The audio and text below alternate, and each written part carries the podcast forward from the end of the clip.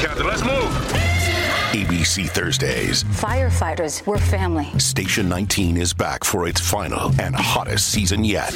The subject has explosive chemicals. With fiery romances. You're the love of my life. And Andy is finally in charge. I'm going to be the best damn captain the station has ever seen. Station 19. All new Thursdays, 10 9 Central on ABC and stream on Hulu.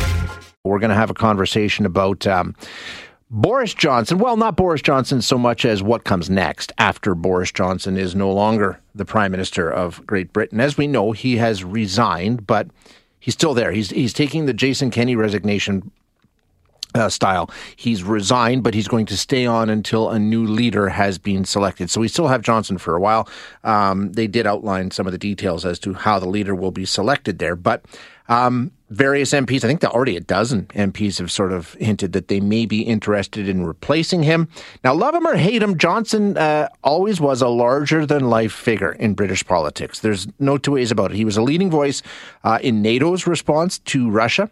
He was a big deal in both the G7 and the G20. Of course, his departure is going to mean a change in things on the global stage, and it could have some effects on Canada as well. So let's go through that a little bit. We're going to chat now with Jeremy Kinsman. Distinguished Fellow, the Canadian International Council, and a former Canadian High Commissioner to the UK. Mr. Kinsman, thank you so much for joining us today. I appreciate your time. Well, thanks, Shay. Let's start with J- Johnson's uh, various roles on the world stage, you know, going back to his time as mayor of London and an MP and all the rest.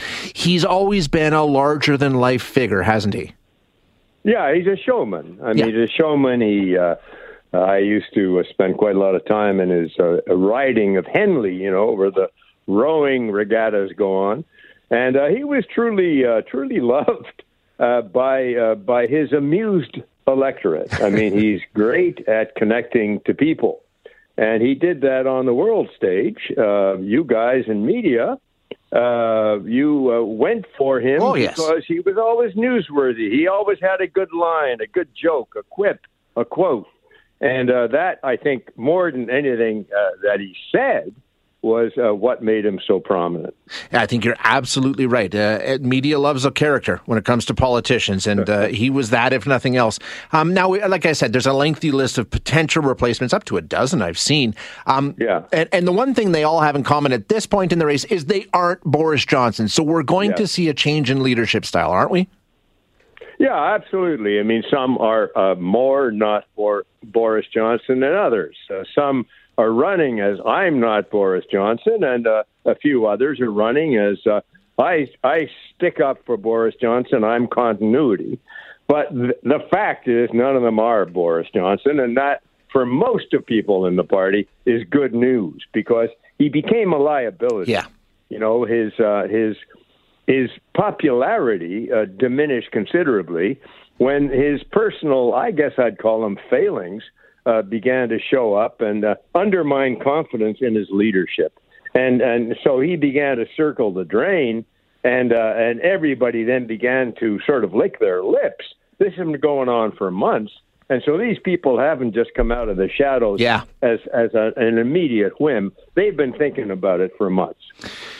You know, and a lot of his uh, his problems and the issues that he dealt with, of course, were, you know, in the UK. When you take a look at his role on the world stage, he was sort of maybe even the loudest voice when it came to the situation with Russia and Ukraine. I know the people of Ukraine very disappointed that he's no longer uh, leading the UK. They, they, they see him as a friend and an ally. Do you think um, Britain's stance on the world stage may change with Johnson not there? No, I think he'll there'll be less profile. I mean, his was the loudest voice on uh, such affairs for two reasons, basically. Uh, Shay, one is that since Brexit, you know, Britain's been trying to forge a kind of the, the so-called global Britain profile for the country, which means it's got to compete out there with a loud voice. I mean, Britain's just another country now. Uh, the size of, of, of, of, France or Italy, smaller than Germany. So it's got to make it's got to make some waves to get some attention. And on Ukraine, uh, I'm not questioning at all the sincerity of his commitment. He was uh, very prominent because he expressed the emotion uh, that that leads people like ourselves to be behind Ukraine in a way that kind of validated the the, the confidence of, of Ukrainians themselves. And they're going to miss that emotional pull. But he did it repeatedly, not just because he believed it, but because he was desperately trying to change the conversation in Britain away from the things that people had against the way he was governing. And so, you know, uh, does it make any difference uh, on the world stage? No, uh, not really. Uh, Britain is going to be as uh, pro-Ukraine, uh, as you know, as keen on, on on trying to conserve Western uh, unity and solidarity as as probably any uh, uh, anybody else. but but you know, it's not going to make a big difference. How would you characterize Canada UK relations under Johnson?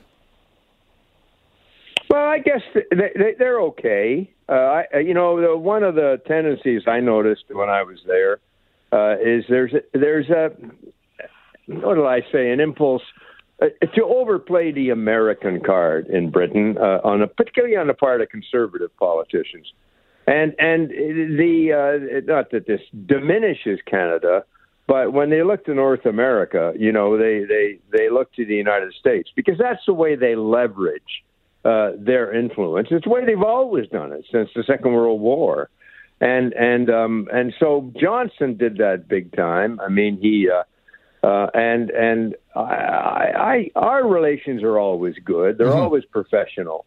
Um, we have a lot going on. We have less trade and economic consequence than we ought to. They're 40, 43% dependent on the EU, despite all the brouhaha about Brexit. That's where their money is. Um, and Canada, Canada's we're trusted. And you know, it's funny. I'll tell you a story. I mean, when I I was there, I was kind of offended uh, by the extent to which Canada was viewed through kind of an ex-colonialist lens. You know, uh, except uh, that bit by bit, Canadians began to take over things out of sheer competence. I mean, we had a Canadian, uh, Mark Carney, who ran the Bank of England. Somebody even ran the the the uh, uh, Royal Mail. Uh, the, the the the British Lawn Tennis Association, and increasingly, you know, as Britain was kind of in Brexit chaos, Canada seemed to be a, a place where things actually got done. That may surprise some of you, but that's how it seemed, and that's good news. Uh, basically, I guess uh, when it comes down to it, we shouldn't expect too much change. Like you say, we don't ever really seem to have a whole lot of drama between Canada and the UK, regardless of who's in leadership positions on either side of the pond. We seem to have a pretty stable relationship. Yes, I think that's true.